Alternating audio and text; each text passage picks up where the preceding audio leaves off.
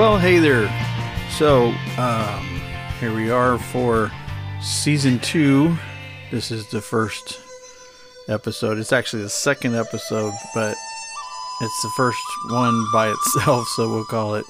This week, I wanted to talk about the subject of hope. Maybe we can figure out what it actually is instead of what we've sort of come to think that it is. A lot of people mix up faith and hope. And so I wanted to see if we could figure out what the Bible says about that. Philippians chapter 1, verse 20 says, According to my earnest expectation and my hope, that in nothing I shall be ashamed. This is Paul talking to the Philippian church, and he says that hope is like earnestly expecting something. What that means to us is, is that a hope is a kind of like a goal. It's sort of like like it says in Psalms 39, uh, verse 7. He says, "And now, Lord, what do I wait for? My hope is in you." So God is our hope. Our faith is a result of what it is that we're looking forward to, and that's what hope is. It's it's that goal, it's that thing out in front of us that we can't see yet. Our faith is much more solid than hope. Hope is sort of like the blueprint, but faith is when that blueprint is being built. We can see the evidence. We can see the things that are starting to happen. And I know a lot of people say, well, no, faith is blind or whatever, but that's really not the biblical definition of that. None of those things is actually blind. You don't have blind hope and you don't have blind faith, other than when you're believing in God, sometimes you can't see how it's going to turn out.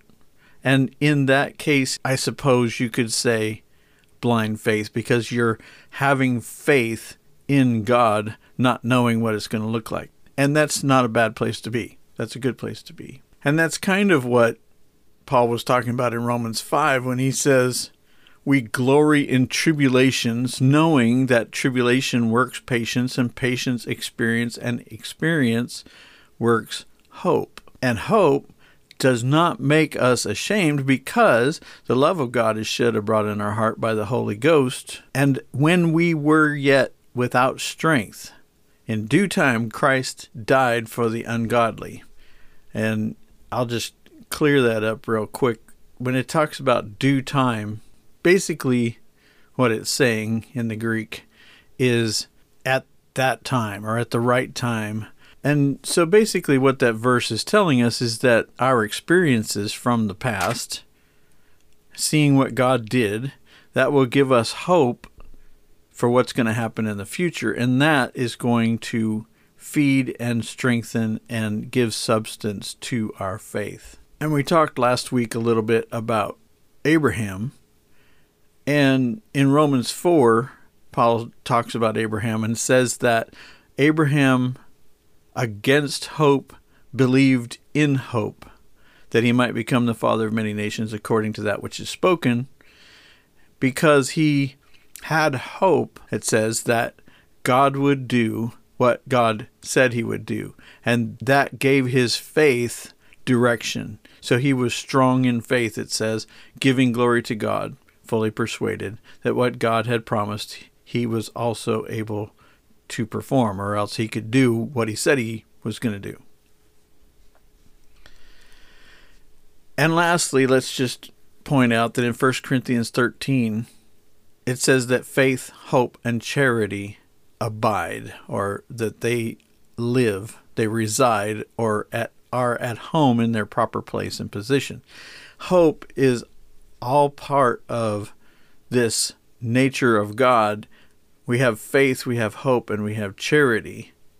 And of course, it says that the greatest of these is charity, which is love and concern for another person. So, what we can see from these verses is that hope is like a goal. It's that point that you can see in your mind where you want to get to, and it is the beginning of faith. Like an artist who begins a project, that you usually begin with an idea in your mind of what you're doing is going to look like when it's done. But at the moment, it's just an idea. So when an artist begins to sketch or work with the image, trying this and that, and he's experimenting to see what works in this process to accomplish the goal. But many times the goal or the hope will evolve as you go through that process. The hope changes sometimes in small ways, but eventually it begins to take shape and solidify into something that other people can see. And so now the artist has brought this thing into a rough shape that looks a lot like where he wants it to end up. And he can see what the goal is, and he can see how he's going to get from here to there. And this is kind of like what hope is. Knowing that the goal that we have in mind is the same goal that God the Father has, that gives us confidence that the goal can and will be met. And that strengthens our faith. So then the Father is instructing us and guiding us along the way, helping us to refine the goal in our mind. He's teaching us, He's leading us along the way, and ultimately, then we can release that goal into His hands as we have grown into our faith. Our confidence in the goal and in God then allows us to rest in this knowledge that it's not our effort or work that's going to accomplish it, but it is His hope is being fulfilled in and for us.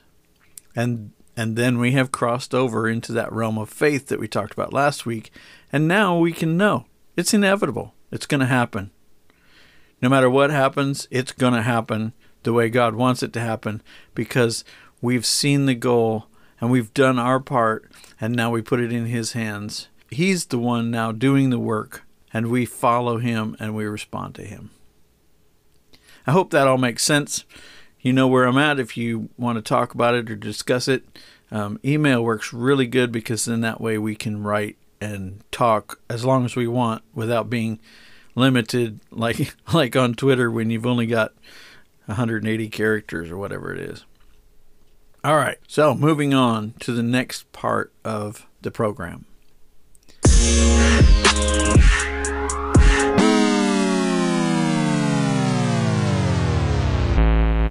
So, for the next part of this, I got a question from my friend Shane, and Shane's question is talking about the scripture in 1 Samuel 16 15, and it says, Saul's servants said, Behold, an evil spirit from God troubles you.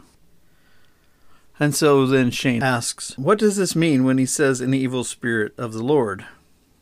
So in this case, what we need to do is back up one verse. And it says in 1 Samuel 16 14, the Spirit of the Lord departed from Saul, and an evil spirit from the Lord troubled him. So, right off the bat, we can see that there's something we're missing because that seems like a complete contradiction.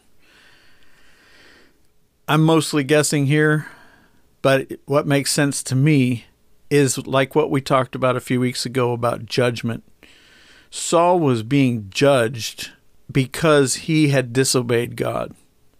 And so, in that context, if God judged him and said, judgment is going to come upon you because you disobeyed me and you know there wasn't there wasn't salvation back then like we talked about. Jesus hadn't come jesus hadn't died risen from the dead. There was no salvation for people until jesus came. And so for saul especially as the king of israel and this is the same thing that we see later on. We see in nebuchadnezzar. Nebuchadnezzar is judged for making himself out to be God. And if you remember the story, Nebuchadnezzar lost the ability to rule for a while and just became like an animal. And so, in this way, this is the context that helps me to understand this quote unquote evil spirit from God, that it's part of judgment and it's part of the consequence of Saul being disobedient to God. He had a responsibility to take care of God's people he had been given the ability to take care of God's people. He'd been anointed by God to take care of God's people, and Saul disobeyed that, and he brought upon himself this judgment. And that's probably how I understand the use of the word Jehovah showing up and that it was an evil spirit from God. We know from studying the rest of the Bible that God is always good and God never does evil. And so we can understand that there are other forces at work in these verses. Another area to think about here Satan specifically is never mentioned in the Old Testament except in Job. One time in the life of David, one time in Psalms, and one time in the prophecy of Zechariah. That's the only time Satan is actually mentioned.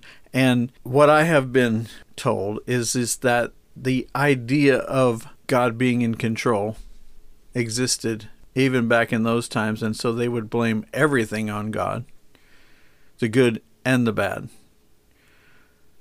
But we know that that's not the case because that would make God insane. In Exodus 7, the verses says in verse 3 it says i will harden pharaoh's heart and multiply my signs and my wonders in the land of egypt.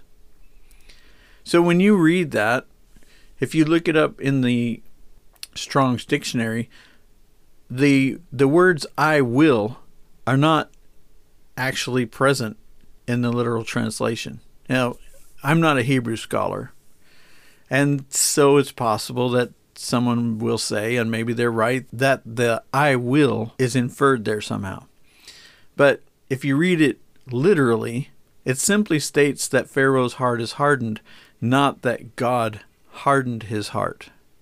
And then it says that God is going to use this, this hardening of his heart, to demonstrate his power. So the main thing about all of these kinds of verses, we get in trouble when we start reading the Bible in terms of this verse says that, and so it must be true. It's sort of like the whole thing in Job where Job says, God gives, God takes away, blessed be the name of the Lord.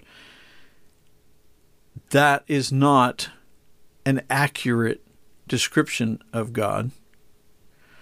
You can read in the book of Job where it even says near the end there, where God says, Your friends have not spoken about me in the right way.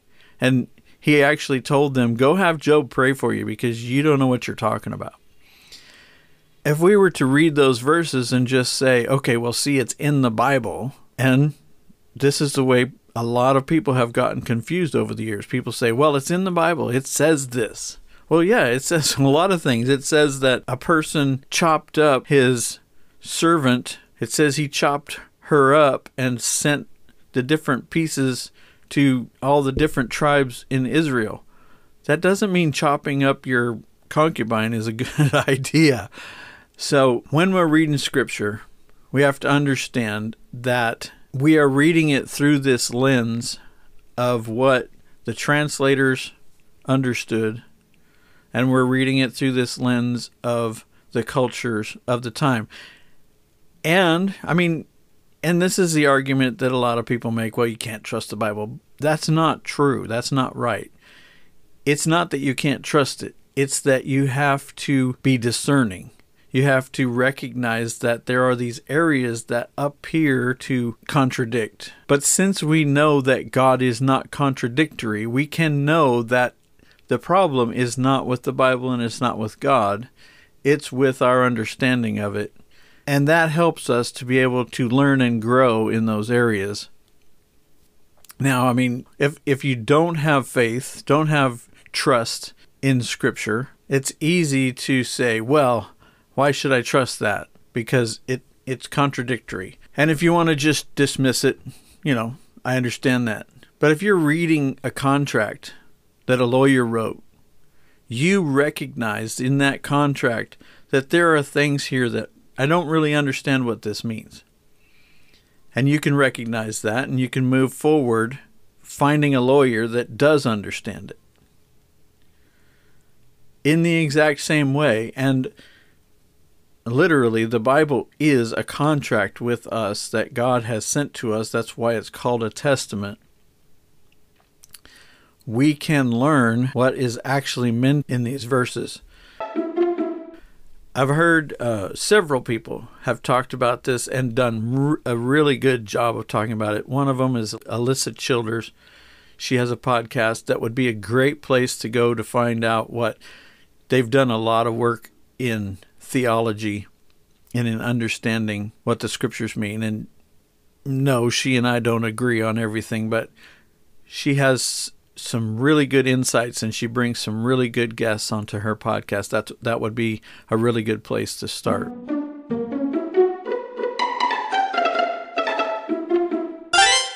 All right, so if you have any more questions on this or if you have some evidence to show me that I'm wrong, I'd love to see it. I'd love to have that discussion. We can have that discussion.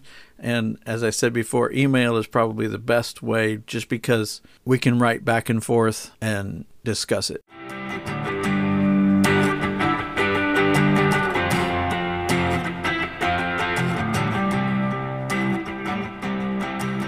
All right, I want to share with you another song from ApologetiX. I just love those guys. This one you're going to recognize as coming from Judas Priest, but they put a whole new slant to the idea. Rock and roll.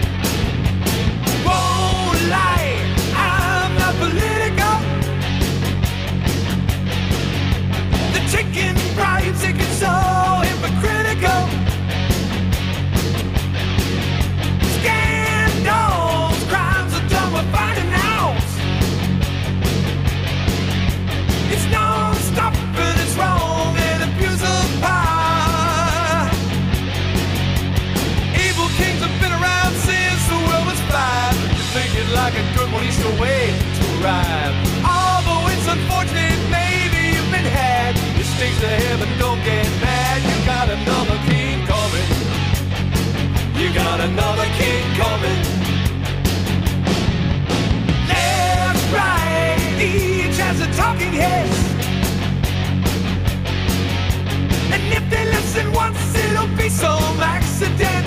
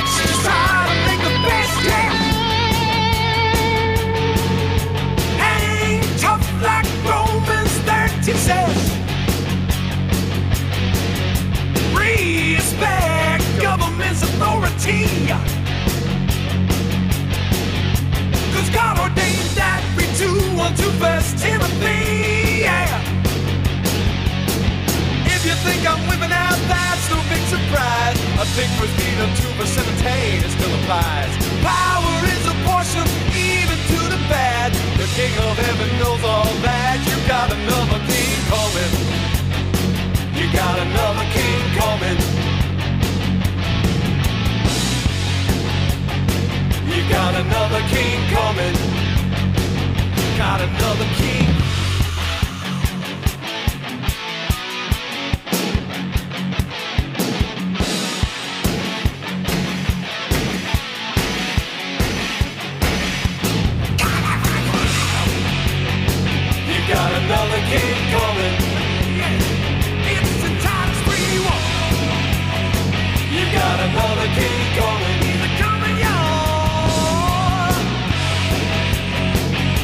Another king coming.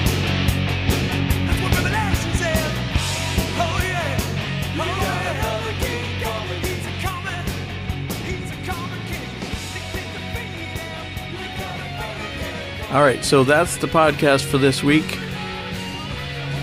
I'll see y'all next week. Take it easy.